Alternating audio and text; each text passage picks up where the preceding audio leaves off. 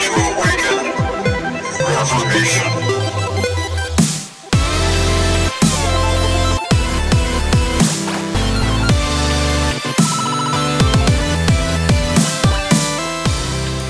Welcome back to Awakening Reformation, where Reformation awakens now. My name is Grant, and joined with me is my beautiful wife, Erica, the weaker vessel. Hello, everyone. We're a part of Rebel Alliance Media. So if you want to learn more about our network, you can go to rebelalliancemedia.com, subscribe to the network in iTunes or your podcast catcher of choice, and you can also financially support us at patreon.com slash rebel alliance, as well as subscribe and check out our videos on YouTube and find us on social media. Mm-hmm. We love interacting with you guys. We appreciate it every week. And so, if you want to learn more about the network, go and do all those things. There's some big stuff coming up, so We keep got an some, eye out in the new year. yeah, we got some big changes coming. Some Changes. we got some good stuff. so tonight we are literally sitting in our closet that is in disrepair. So, if you've listened to us for a significant amount of time, you know that we record in a closet. Mm-hmm. But Santa has brought too many gifts this year. Our shelving unit literally came off the wall It tonight. collapsed, like full on. It's not Santa's fault. It is the shoddy military housing. there we go. Yeah, tha- that's the truth. Just saying. So, half of our closet. If we is- sound weird, it's because we have a wall being currently padded. Does that sound? Is that right? well, yeah, because in normal It's studios, not really padded, being No. blocked off. right? But you pad the walls in a normal studio Right, yeah. for soundproofing. That's also why we record in a closet. The I hung mean, if you clothes. think that we sound bad all the time, it might be extra bad now. anyway, I'm just looking behind me, and there's piles and piles of clothes. And, Maybe we'll post a picture of our funny yeah, closet. It's and, uh, so anyway, our recording situation is just humorous. Yeah, It's rather exactly. humorous. it's good stuff. So anyway, where are we going tonight with this one, babe? Uh, we're gonna play another round of roulette. This was my favorite. Okay. I hope we keep doing this. All right. So pick a number, one through let's say one through fifteen. Okay, last week I picked three, right? I think so. So I can't pick the same one. Well, you could. There's no rule. um, I'm gonna pick seven this time. Okay. We need a drum roll, or or, That e- was three. or even the four, roulette five, six. roulette table sounds. You know? This one may be like not as fun for you though. No. So what about twelve? What about twelve? Twelve's my other favorite number. Covenant kids, salvation, objectivity of the covenant. Yeah. Do you want to do that one? Well, that was what I talked to you about earlier. I Remember? know, and I added it to our list. Bam. All right. The other one that you picked We was could do both. women growing through female authors only. hey, I have something valuable to say to that. we could talk about both. That's fine. Yeah, let's do both. We'll just we'll do our little break. You know? Two things that have nothing to do with each other. Maybe they do, and once we talk about them, they'll be Yeah. a Maybe our eyes will be Conduit. opened. maybe. to the uh, connection betwixt the two. Okay. All right. So, where do you want to start? Uh, let's start with the ladies one. let's get that over with. I'm just Well. kidding. it's very valuable. Very valuable. no, it's just like I've been making these little lists of things that I've thought of throughout my day. hmm I'll honestly send a text message to myself, so I have a whole. I have a So whole- it's there twice. Oh. yeah, basically. I know. I text myself all the time. it might be kind of weird, but it is a way for me to make a list without forgetting. Yeah. And so every time like I look on certain Facebook sites that I'm a part of, whether it's like homeschooling, you know, pages or, you know, female pages. Anyway, even in reform circles, women are always asking for resources. Mm-hmm. And- ninety nine percent of the Yes, time. that by and large, the only resources given to women to grow in or through are other female authors. yeah. So So that irritates me. so why has that irritated you? What what perturbed you so well, I just think Oh, that like you needed to okay, write well, this down? first of all, half probably at least half of where I am today has come from like just you pushing me, not pushing me, that may be a bad way of saying it, but like suggesting? no, but like like bringing me along with you Mhm. in your personal growth. So when you're going to take seminary classes or reading a book or whatever, Yeah. you'll often bounce ideas off of me or say like listen to this podcast, Yeah. read this paragraph, read this chapter, whatever it is. Mhm. And so I grow with you. Most of those resources that you give me are not female authors. Some have been. Have they? Yeah, like your Christian education book you were just talking about. Oh, that's true. Like half Is the it- authors yeah, were female. they're- That's true. There have been some, to be fair. hmm but by and large they're mostly men and even with like a lot of our changing theology maturing in some of our beliefs a lot of that just came from systematic theologies Right. Yeah, and just understanding a new framework for Yeah. for our faith. well really, getting a framework like most women don't Right? have a a, consistent framework. framework. well they, yeah they have one i guess you could say it's just not a good one Yeah, right. Uh, You'd say everyone has a worldview, Or a everyone has a conscious- framework, but yeah but whether it's consistent or biblical is a whole nother issue. right So my mind goes right to why. Why is it always ninety nine percent of the time females that are suggested? well i think some of it is like the feminist lie we believe that only a woman has authority to say anything to us because unless you are a woman you dare not say how a woman ought to think or act Do you think some of that falls into what we've been talking about lately about the sin of empathy? Yep, for sure. and how like you can only speak into a situation or into someone's life if you have literally been through the exact same thing or if you can connect or Right. relate on exactly the same level. So if you're not a mom of 3, don't tell me how to be a mom of 3. Right. You only have one child. How dare you tell me how I should Right. organize my life? Even if Yeah. it's a great tip, you only have one. So it obviously isn't going to work for me. Might work for your 1, but it's probably not going to work for Yeah. my 3. Or, but taking it to a spiritual Mhm. aspect, it's a weird thing for me to even say we can only learn from women because we're supposed to be under the authority of our own pastors. Mhm. and elders. And so, if you feel as though you can learn from your pastor, but you can't learn from other men, Right. there's some weird disconnect there. Yeah, cuz his e, essentially his sermon on Sunday every week is a chapter of a book, right? And you're learning in that way. So why all the rest of the week it must be from I think women think it's Female. okay to learn from dead men, but probably not men that are still alive. Well, I think I don't there's know. some particular value to the dead men.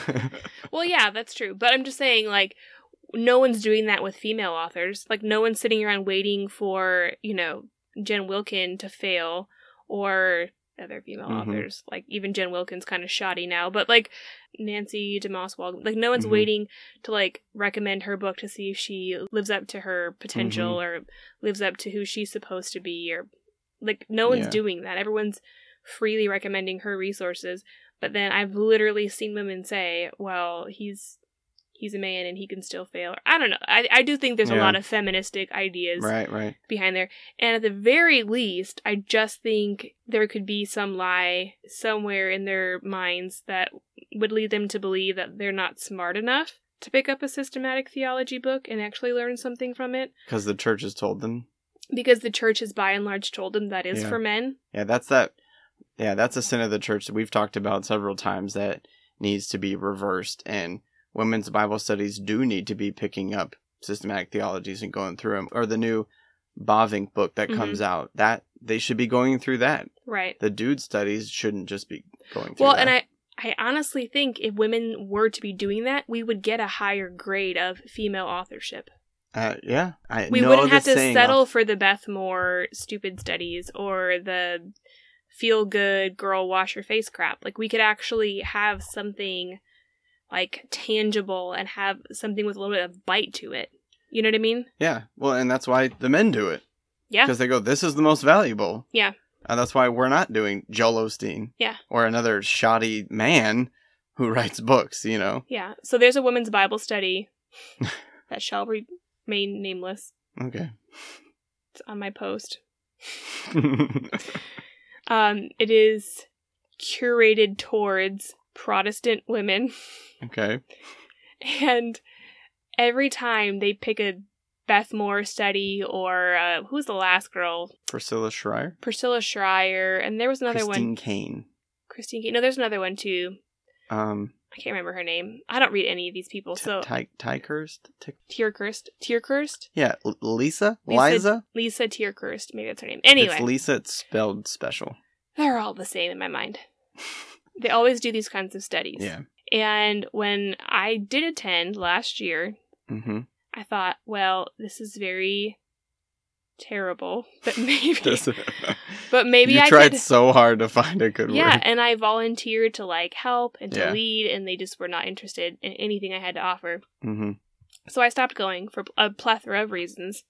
One of them just being there was no value in any of it, and I just thought it was a waste of my time, quite frankly. But as I am watching this group shrink slowly, the Mm-hmm. only women left in this group are like the gossips. Is that okay to say? Sure, nobody knows what you're talking about. Again, these people are they're all nameless, so it's not Oh. Yeah. me gossiping.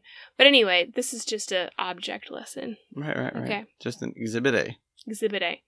And these particular women, there's like I don't know, three or four of them left, and all of them have done terrible damage in this Bible study. I mean, ripped friendships apart, lied, gossiped, called child protective services on I mean, it's like real bad stuff. Like Yeah. real bad sins.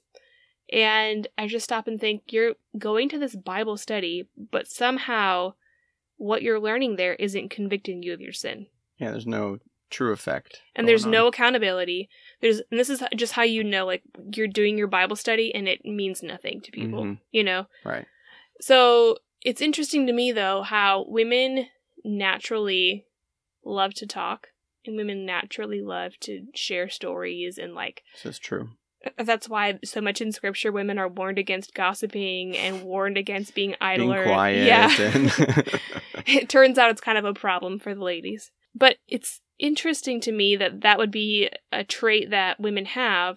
So if that is a, a trait that most women have, not all the ladies, some are better at controlling their tongues than others. Mhm. But if that's something that women have, how do we help women sanctify that character trait?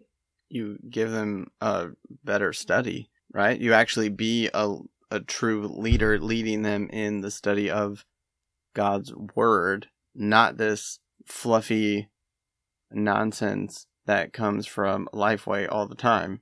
Yeah. Well, that was what I was thinking too. Like, give them something better to talk about than other people.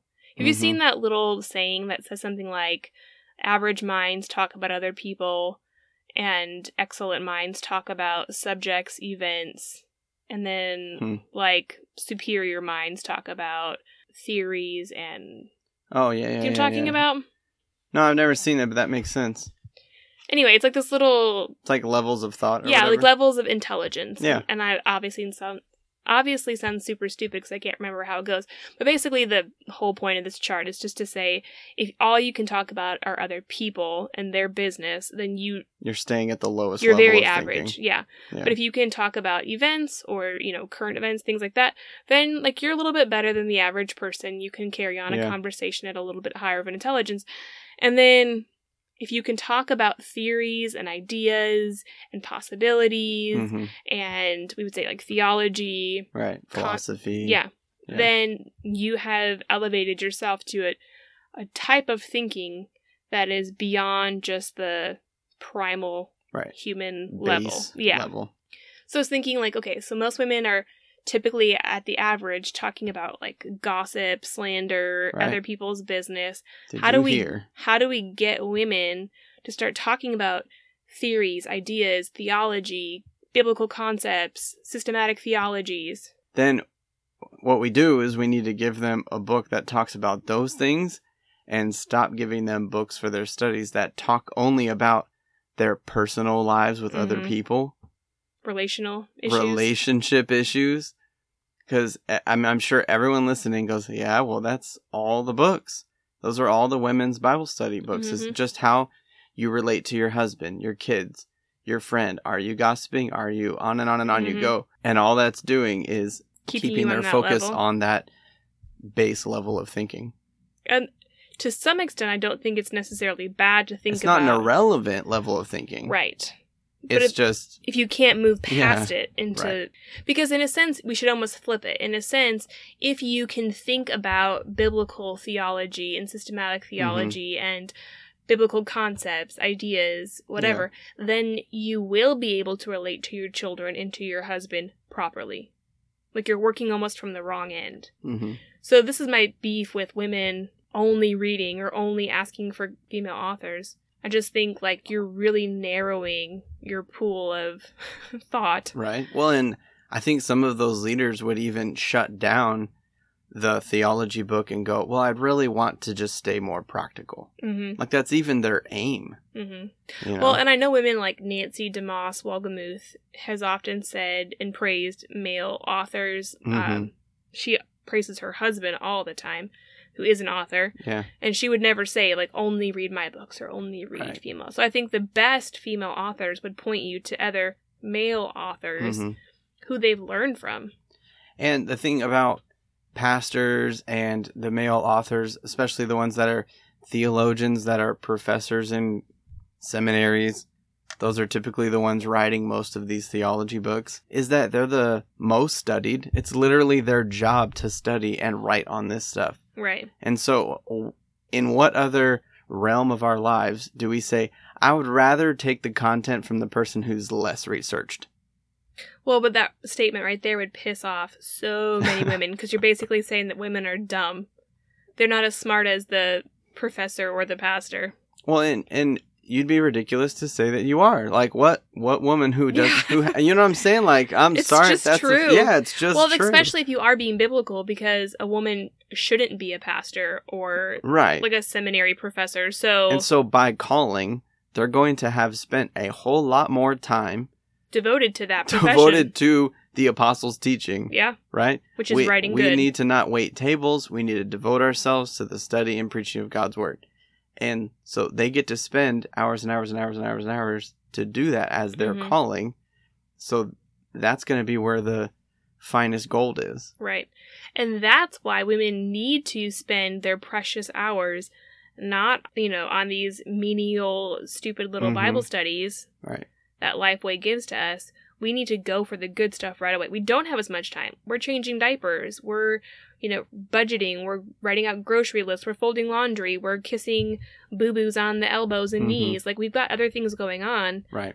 So, when you have that 30 minutes to read before bed, make it a good book. Right. Make it something rich and meaty and that will stick with you. And if you lead a women's study, I would say just pick something. Pick up a Burkhoff. Yeah. You want to get women talking about theology? Pick up Burkhoff's systematic theology and go through it super slow, and you Yeah. will see, I mean, just plentiful yeah. fruit. Get come the from smaller one. The the manual for Christian doctrine is smaller. Each chapter is short and very readable and there's even questions at the end to help guide discussion That. about You won't need to. Women like to talk. so maybe don't maybe you don't need I the- mean, you can, but Yeah. I'm just saying, if you pick that up, you won't need any aids. Women will be talking. but there are books like that coming out all the time. Mm-hmm.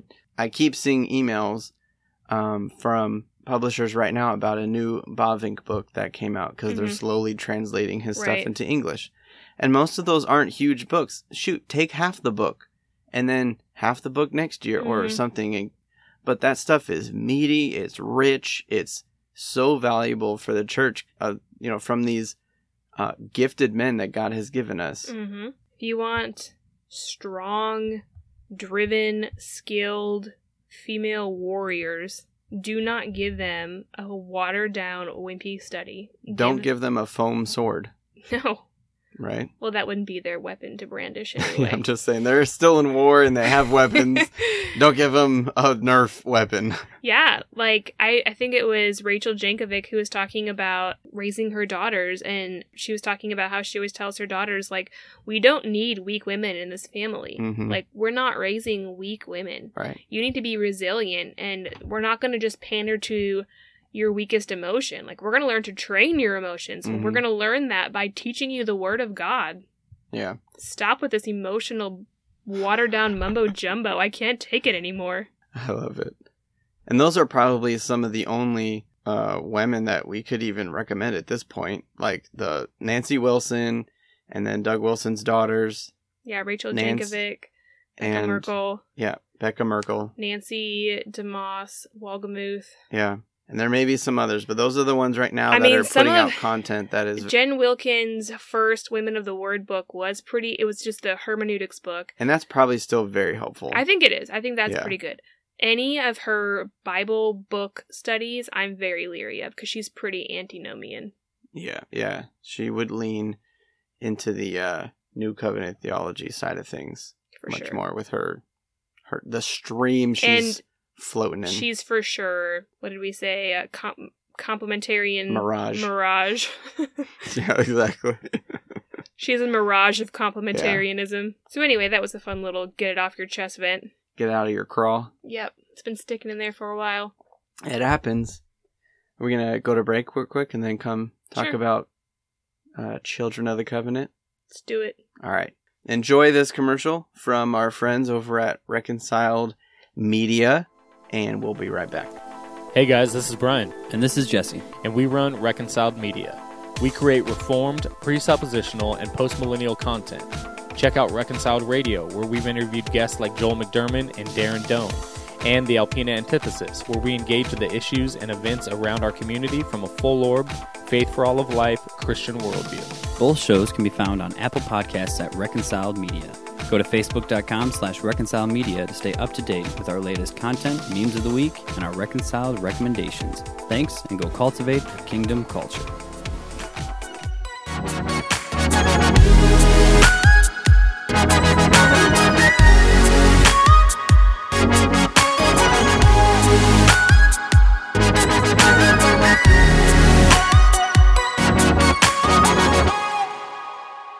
All right, we're back, and we are ready to talk about our children in the covenant. And what exactly are we talking about? We've been talking about women and children on this episode. So we're talking about family. We talk about family a lot. I know, It's because we are a I family. know. It is an ever applicable topic for us. it's a applicable topic for everyone because everyone's part of a family. True. That's what I'm going to say. All right, I like it. Okay, so when I say to you objectivity of the covenant, hmm who pops in your brain? Uh, Doug Wilson. Anyone else? Anybody who's Federal Vision. So- Peter Lightheart. Yeah. Um, but then it would be Steve Wilkins, Rich Lusk, and John Barrick and Jeff Myers, and a lot of them were associated with Federal Vision. I don't know how many of them still to this day even carry the title because the title has become Something, some Uh, kind of byword. yeah, it's become a hissing and a byword. And those who disagree with them have distilled what they believe into something uh, very truncated, unnuanced, and most people who used to like that title don't anymore. Well, even Doug Wilson himself Right. has adamantly uh, stated that he would not identify as part of the federal vision movement any longer. yeah. And then the people who hate federal vision would say, well, yes, but he still holds to all the tenets Yeah. of the faith. Yeah. Doug Wilson today on the podcast said even if I drafted up a statement that, like R. Scott Clark, who's like his ardent enemy, Nemesis. agreed with and he signed it in blood and gave it to him and said i agree with you he would still say i don't believe you Yeah. so it's just it's just ridiculous but yes when you Some say people just like to be contrarian. yeah it's kind of i mean if that's how you get traffic on your blog i mean what else are you going to do Mm. So fighting words. cutting to the heart of the issue so yes when you say objectivity of the covenant i think of them Okay, what and do you federal. mean by objectivity of the covenant? For those who are not Presbyterian hmm or those who may be new to Presbyterianism, can you Right. just explain that? well most people have heard the term visible church hmm and they go, "Oh, and that's a very easy term to understand. You visible with your eyes, it's what you see." And in So it'd be anyone who gathers at church on the reg. right. And I would just go a little bit further and say that w- largely agree with just visible church, it's what you see. But it it must be someone who is names the name of Christ and they call themselves a Christian. Yes, they come to church and they're baptized. hmm Now I get it. If your church only does baptiz- baptisms in the summer and you're waiting, yeah, you're still a Christian, Right, right? you're you still just part of the visible haven't- church. yeah, you haven't taken part of that yet. I You just I got go to that a shoddy church. exactly because they should be baptizing you right away, Take that, Mark Dever. especially the and also the kids. But Objectivity of the covenant just means it's what we see in history in front of our eyes. So we would say in the Old Testament, the Israelites, the Jewish nation, hmm were the church of God. Right. They were his covenant people. So if you were born into a Jewish Israelite family, you were a Jewish Israelite child and you were part of that covenant. Right. You were not a Philistine. You were not or a Moabite a Moabite or a Syrian or a Babylonian. You were a Jew. That's who you were. And so, There was the kingdom of God and then there were the enemies of God. right. And that has that has continued. The the the the term assembly, which is what the people of Israel were called, is the same term ecclesia where we get church from. Mhm. And so we the church is still the covenant people of God in the same way. Mhm. And so when we say objectivity of the covenant, we're just saying the covenant people of God here on earth that we see in history. That is the visible church. When we say something is objective, what does Right. that mean? That's something that you can see, It's definitive. something you can put your finger on. Yep. It's not subjective, right? Subjective could be different It could be like one a- person to another. Right. Like your perception of something. And so uh, another thing that we mean when we say objectivity of the covenant is those peoples who are Christian, right? They're not Buddhist, they're not Hindu, they're not Humanist, agnostic. human, right? They're not that, they're Christian. Right. So we're not talking about spiritual matters. We're not talking about the mind of God or anything. We're just talking about right here on earth, what do we see? You are what? I'm a Christian. Well, it's funny Okay. because even our kids will do that with their friends. Like, oh, are you a Christian? Uh huh. Because Right. our kids know, like, you have to identify with something. Right. What are you? So, so that's what we mean. Right. Okay. So, even in Presbyterian circles, you can see a lot of chatter, some divisive about this topic, Mhm. the objectivity of the covenant. What would be the predominant view on this particular issue? Like most PCA, most OPC, most Presbyterians, when they're talking about the objectivity of the covenant, Mm-hmm. would they view it favorably like would they say yes children are Yeah. So the issue usually is children. And that's typically because people want to say, well, they're not a Christian yet. But once they say that, they are now talking about spiritual things. They're now talking about eternal things, the mind of God, Mhm. his sovereign decree, whether they are, you know, elect or not, whether the Holy Spirit has regenerated that kid yet or not. As soon as they say, well, I don't know if he's a Christian yet, they've now jumped out of objectivity and jumped into subjectivity. Because so if, the parents want to play god well, yeah. And the problem with Presbyterians is that when we believe in covenant theology, as we do, and baptize the kid, well, why do you baptize him? You baptize him because he's a part of the covenant people. Yeah. Just as a child because was, he's in the lord right. He was born in the Lord, in the covenant people. First Corinthians seven says that a child of a believer is Holy. sanctified, Mhm. is holy. And so the promise of the new covenant is still given to you and to your children. So they're Christian. and god even Objectivi- ob- objectively, they are Christian. So that that's why you baptize them. They're not Christian because you baptize them. right You baptize them because they're Christian. right And you're not waiting. I mean, you you hope to look for signs of fruit right of the Holy Spirit's working in their life.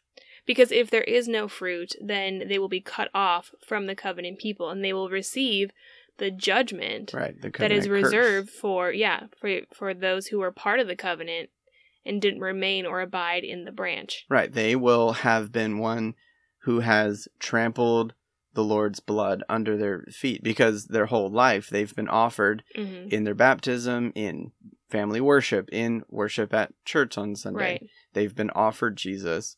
And once they walk away, it's trampling the blood underfoot. exactly. We see that in Hebrews. But they are connected to something. We see that clearly. Yep. They're not just like a branch on the ground waiting to be connected to the true vine. Like hmm they are connected. And Yeah. if they reject the source of nutrients, Exactly. they will be cut off and thrown into the fire. Exactly. Happy thoughts. The lake the, the lake of fire, right? Is yeah. lake is a watery symbol. Um, and that corresponds to the curse of baptism. Yep. Right. The the other thing we, we miss in this is that people will say, Well, I don't want to assure my kid of something that's not true. I don't want to tell them they're a Christian and all this kind of stuff and give them False hope. yeah, yeah, give them false hope or or you know, you probably know a lot of people growing up in Wisconsin that are well, I'm Lutheran. And they were just given this assurance because they were confirmed or because uh these things that they did and I I've heard this from several Catholics like you are clearly not a godly person. And Yeah. you're like, "Well, I was baptized and all this stuff." And I'm like, "It's obviously not meaning anything to you." Right. Um, the thing is, is the message for the unbeliever is the same message for the believer, right? We're offered Jesus and we're called to repentance, trust, faith, obedience. Right.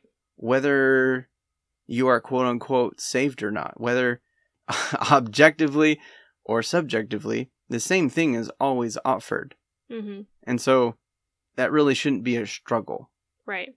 The struggle comes when, like you said a minute ago, we try and play God. And w- all we do is preach at the kid, well, it's God's election and it's only up to him to ever, you know, give you a new heart and you I just don't stay there. understand. Okay, so this is coming from someone who was a Baptist my whole life, and just recently in the last few years became Presbyterian. Mm-hmm. I don't understand how you can be Presbyterian and not believe this.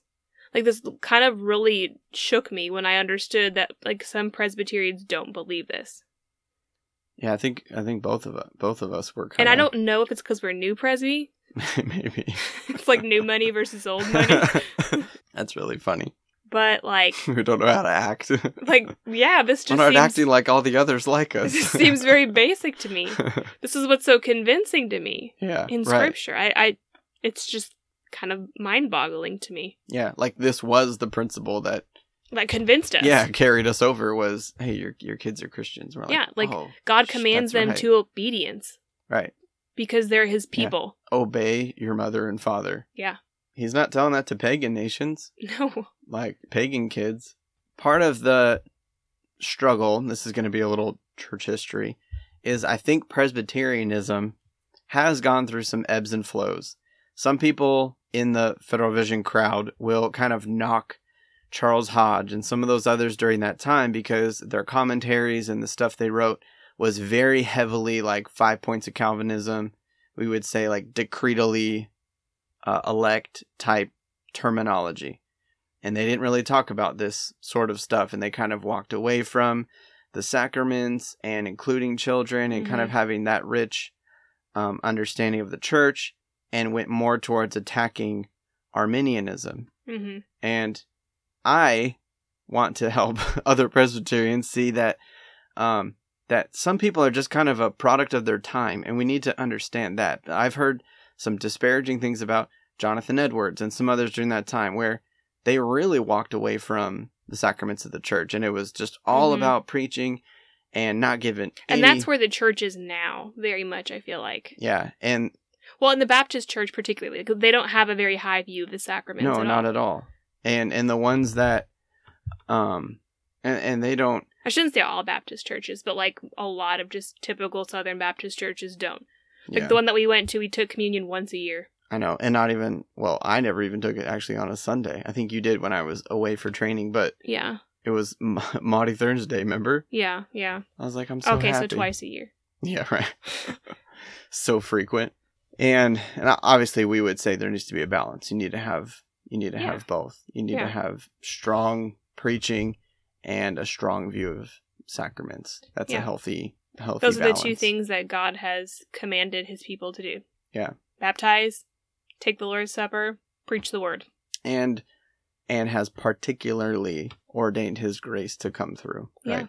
yeah. So I mean, that's an, something you could probably briefly touch on too. Is is what you just said? Because some people might hear that and be like, "Whoa, yeah, God well, confers His grace to people through baptism or taking the Lord's Supper." What is that supposed to mean? Are you basically saying that your children are saved because they're baptized? no, but at some level, you you have to talk like Jesus, Oh, don't we? all right, Baptists. At come at come at Grant. so we love to nuance in the church. oh, this one's gonna be so intense. So we love to nuance in the church, and we love to say, um, "Okay, I say this," and we read a Bible verse, and then we go on for paragraphs of of nuance and qualification and what he really meant and what he really meant. And what we have in the Bible is we have Jesus saying saying stuff like, "Unless you eat the flesh of the Son of Man and drink His blood, you have no life in you." Now, of course, he does go on. But Jesus also does not go on and go, what I really mean is Yeah, on and on and on. I don't really mean that. What I'm trying I'm just I'm trying to like, you know, get at your imaginative side. just being artsy. It's artsy Jesus, No. hipster Jesus. There's something real that happens and if your eyes are opened, you see it. And that's what Jesus says all the time. hmm Is- They're blinded. They they don't get it cuz they're blinded. Right. And even the apostles told him this is really hard to understand. And he's and he even tells them like even you don't get it? Like, oh man. The Holy Spirit will come and he'll he'll Right. give you understanding. Yeah, And so we need to see their sacraments as they are because Paul talked about it in 1 Corinthians 10. They drank the spiritual drink. We don't say it's just a symbol, it's just no, it is spiritual drink. yeah, And it was more and it's supposed to be more than just taking a little bit of wine and eating a little bit of bread. It is supposed to be more than that. yeah. You know, if it was an indictment on the people of Israel in the desert who didn't have belief, that's what 1 Corinthians 10 is all about. These people walked in the desert and they drank from the spiritual rock and they ate the bread of life from heaven, manna. And he sa- and Paul says this was all Christ. And don't be like them who uh, disbelieved. hmm There was something there was something more there. hmm And he says, We do the same thing. We are eating the same spiritual food and drink. Yeah. So there has to be something more there. And if it's Christ, then it's grace. Yeah, the Presbyterian view would be real presence, right? That's yeah. what we that call it. Calvin, yeah. John Calvin's view of real presence is that it's not that the elements themselves turn into anything else at all. Even Luther's view was a little little dodgy. Yeah, And Calvin said, no. It there's a spiritual presence there where we by the presence of the spirit are fed spiritually on Christ. our pastor has explained it to us um, in a way that I have found very helpful. He said, just like the Holy Spirit attaches himself to the words that I preach on a Sunday morning, Mhm. so also the Holy Spirit attaches himself to the elements and nourishes you in the same way the Holy Spirit nourishes you with my sermon being preached, with the Word of God being preached. Right. and it's not like like you said it's not like the bread or wine become the actual body or blood of christ or like no weird As if that's magical the thing benefit. happens yeah it, it's not like that it's just that the holy spirit attaches himself Yep. to certain elements and Mhm. he uses them to confer grace There's a lot of church history tied up in the sacraments and how yeah we're like doing a quick I know sweep through the, the sacraments became a political tool, you know, during the well and even now 'cause Holy i think Roman they're Empire trying to time. like get nancy pelosi uh denied from the From- sacraments yeah, or whatever, from the or barred, Eucharist. barred Mhm. from the Eucharist. Yeah, and and so yeah, there's a whole lot more we could say about that, but that's that's just extra but if you just take John, John 6, 1 Corinthians 10 and 11 and and there's other places too, but just reading those and seeing how Paul talks about the Lord's Supper and how he even talks about baptism and other places about uh, those who've been baptized have been clothed with Christ. hmm Like there's something there. We do Right. have to say something's there. Well, and it's we can take this metaphor or whatever you want to call it over Mhm. into baptism too, because he would say, surely every time a pastor preaches, Mm-hmm. the Holy Spirit does attach himself to that verbal proclamation of God's word and Right. changes hearts, but sometimes not. Like right, sometimes unbelievers will be sitting in that pew and their hearts are not stirred. Right. And there that's, is no regeneration that happens. right. we would say the same thing happens with our infants, right? They can be Mm-hmm. Mhm. baptized. The Holy Spirit can be attached to that baptism. Right. And that infant's heart is not going to be regenerated because that's not one of God's elect. Yeah, and the Westminster and other people would say that if that child is saved at 12 years old, the Holy Spirit was still attached to that baptism. Right. He was working and wooing. Right. And the other thing, too, about um, what you said about the Holy Spirit attaching himself to it is that the word preached alongside baptism and the Right, Lord's yeah. Supper is is what makes it significant too because if you and I just sit here and have some bread and juice it's just bread and juice Right. but if we start preaching the word and start talking about what it means um, in real in relation to what Jesus has done and all that, now it's become something else. hmm And it's the same with baptism. You talk about what it represents and what it does and what it's doing for this person by being marked by the name of God, hmm being set apart from, you know, everyone else in the world. It's a big deal. hmm Some of the, you know, Muslim nations and other places To Jews, we have a really funny story of one of our friends being baptized as a Jew, like into the Jewish synagogue. Oh shoot, yeah, you're right. That was I won't That share is his story, but he ended up in a river naked in the middle of the night. It's really funny. You know who you are if you're listening.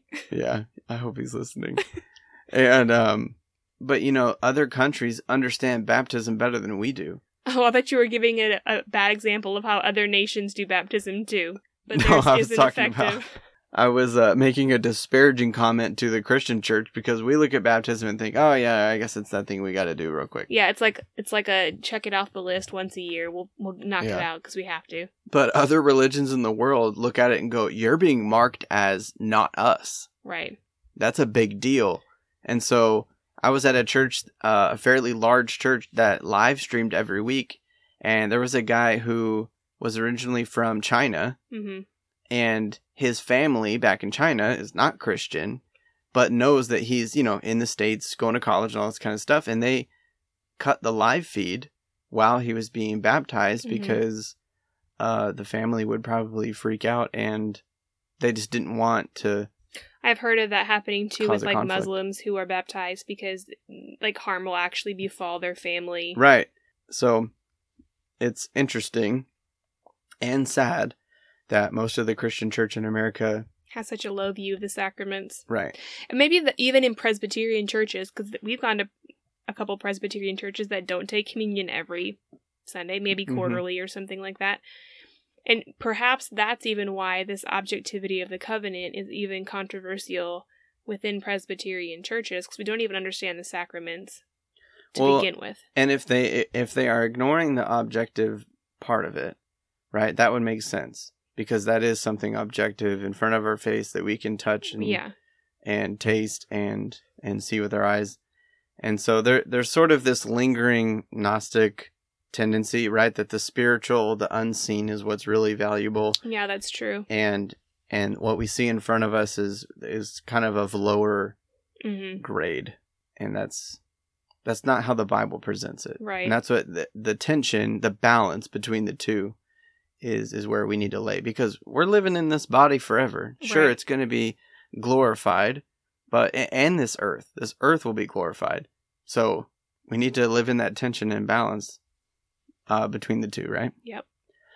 um, something to go along with this objectivity of the covenant that I would like to know your thoughts about Oh, geez. is a debate that has gone on in the reformed world. I don't know if this debate's happened anywhere else, but it's the idea of presumptive regeneration.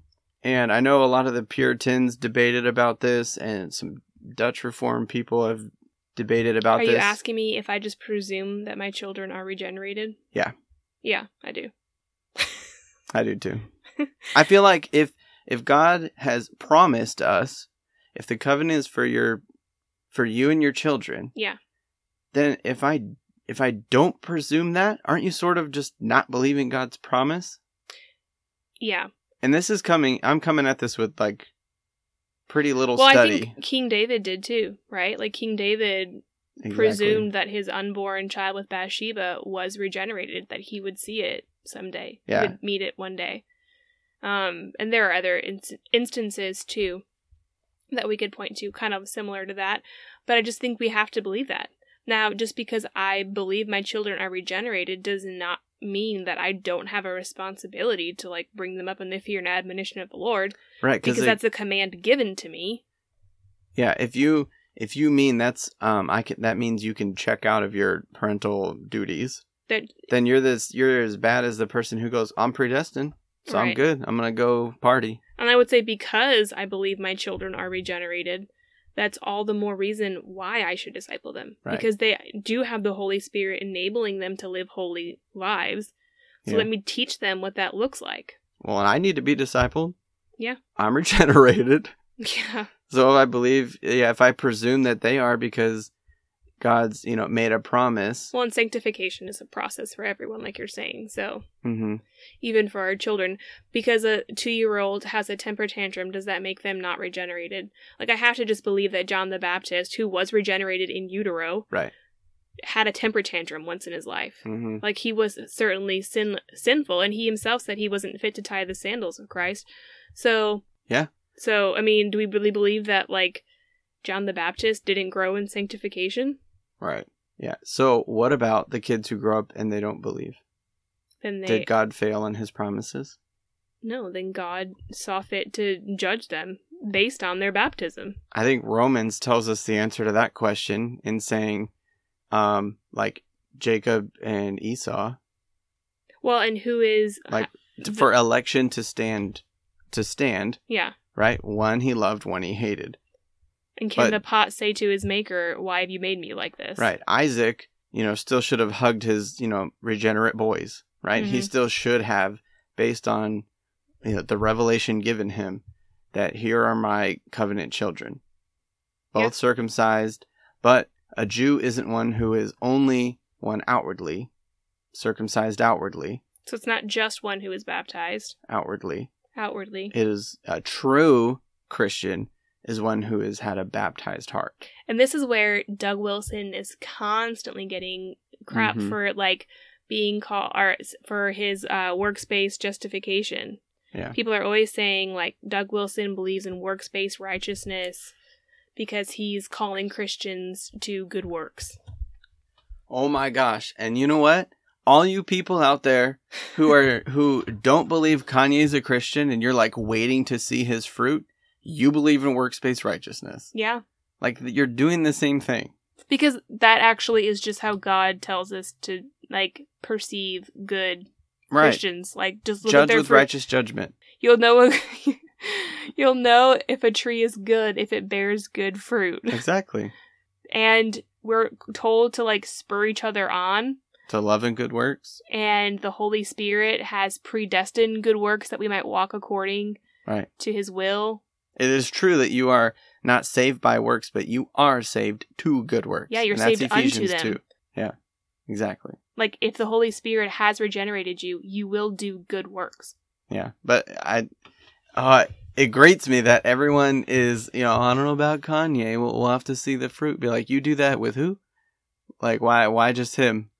And then you're telling, Well, I'm kind of leery with Kanye, but that's I- a whole nother topic for a whole other day. Just, just right. but those who are going, you know, what are you doing to your kids? What do you mean that you expect good fruit out of them? And you, you know what I mean? Yeah. You're expecting good fruit out of Kanye. Well, so- isn't that that children obey your parents? Like children, do a good work, obey your Right. parents. How dare you? How dare Right. you tell a child to do a good work? kids like, mom, you're a legalist. I know they're not saved. I'm not saved by my works. that would be so funny. I would just laugh, and then they'd go to the room. That would be totally something that one of our kids would do. Yeah, Our it's kids so are really true. good at using Bible verses against us. I know. One day, I was disciplining Nora, and she goes, "But the Bible says you shouldn't exasperate us." That's hilarious. We're- So uh, I hope that was helpful. I hope that made some things clear. I don't know. These like roulette episodes are turning into like really super random conversations, but you guys are along for the ride. Yeah, I'm enjoying it thoroughly. If you guys have topics that you would like to throw onto the roulette board, roulette circle, Roulette table. yeah, maybe that's right. I think it's a Whatever it table. is, it's really just my text I don't thread. gamble or go to a casino, Yeah. so I don't know. They're all Grant- tables to me. Grant gambled in Vegas once and he won a penny. I don't like to brag, but it was a good time. Anyway, We did not invest that penny wisely. Nope. Well, thank you guys for listening. Did I finish my thought? Uh, if you have thoughts dis- or oh, ideas to throw onto the roulette table. send them our way. I'll add it to the list and we can do more of these like random roulette Yeah. conversations. and we'll make sure you get credit too. We'll say who suggested If you it. want credit, and if you don't want credit, we won't mention. then we'll your blame name. it on someone of your choosing. Yeah, maybe if you have a there we go. That's good. I like that. We'll blame it on someone else. But if you I mean, if you don't want your name to be named because you're asking something, you know, quite controversial, that's fine. We will be back next week, everybody. So Just drop my phone. that's why we buy you the good cases. When does this come out? The week before Christmas? Yeah. We haven't talked about Christmas at all. Maybe we'll do Christmas next maybe week. we'll do Christmas next week. Yeah. Do something about you guys don't know what you're Christmas. getting next week because we don't know what we're giving you next week. Yeah. All right, guys. If we don't talk to you, Merry Christmas. Merry Christmas, everybody. We pray that the eyes of your heart may be enlightened by the power of the Spirit. And until next time, get woke. Yeah. Let's start with the microphone check. One, two, first. Water to the dry and weary soul of the true church. The kind of things that few search. They say that the truth hurts. Well, this pain is gain, so let's explain the new birth. First things first, can't neglect this at the start. I must preface my remarks with the deadness of the heart from original sin, the effects of the fall. The sin of our first parents brought death to us all. Since Adam was our federal head, what he did counted for us. In him were all rebels and dead. Yo, captured in the mind, disaster, sin and crimes in a dark state. Alaska in the wintertime, sour in our frames. Left to ourselves, we be devoured in the flames, cause we're powerless to change. If you feel that way, I pray that you respond happily as you see what Jesus had to say in John chapter 3.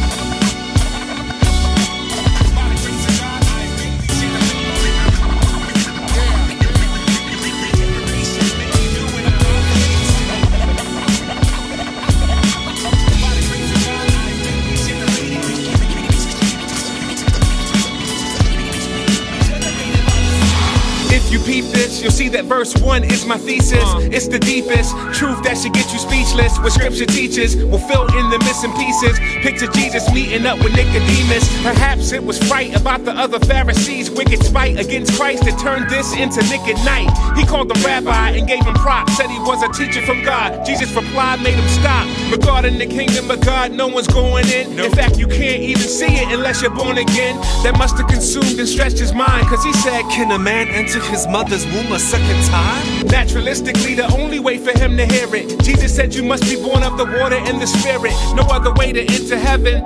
That sounds like Ezekiel 36, 25 to 27. In this new birth, the spirit is the source and the agent. The water symbolizes spiritual purification. Flesh can only produce flesh, that's true and factual. Regenerating work of the spirit is supernatural. It's kinda like the wind, which is free. East to west can't perceive the steps. You can only see its effects in the same way the Holy Spirit chooses whom he pleases to sovereignly open their eyes to the truth of Jesus.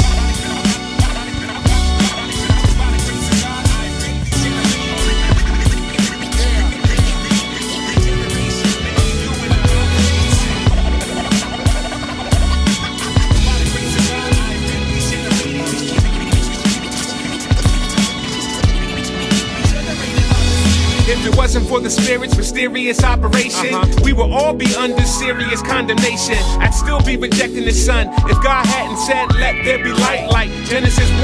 Yo, and just like the light could not refuse to shine, irresistible grace has renewed my mind. Let's exalt the King who died and truly is risen. The new birth is not the effect of human decision, but the cause. It changes our natural habitation and situation. It's a radical transformation. I was cursed and polluted, so my dirt was inexcusable. With new internal pupils, his person is beautiful. His worth is indisputable. The lamb is amazing. A standing ovation for his work in the crucible. So let us respond with true worship and love to the God who has given new birth from above.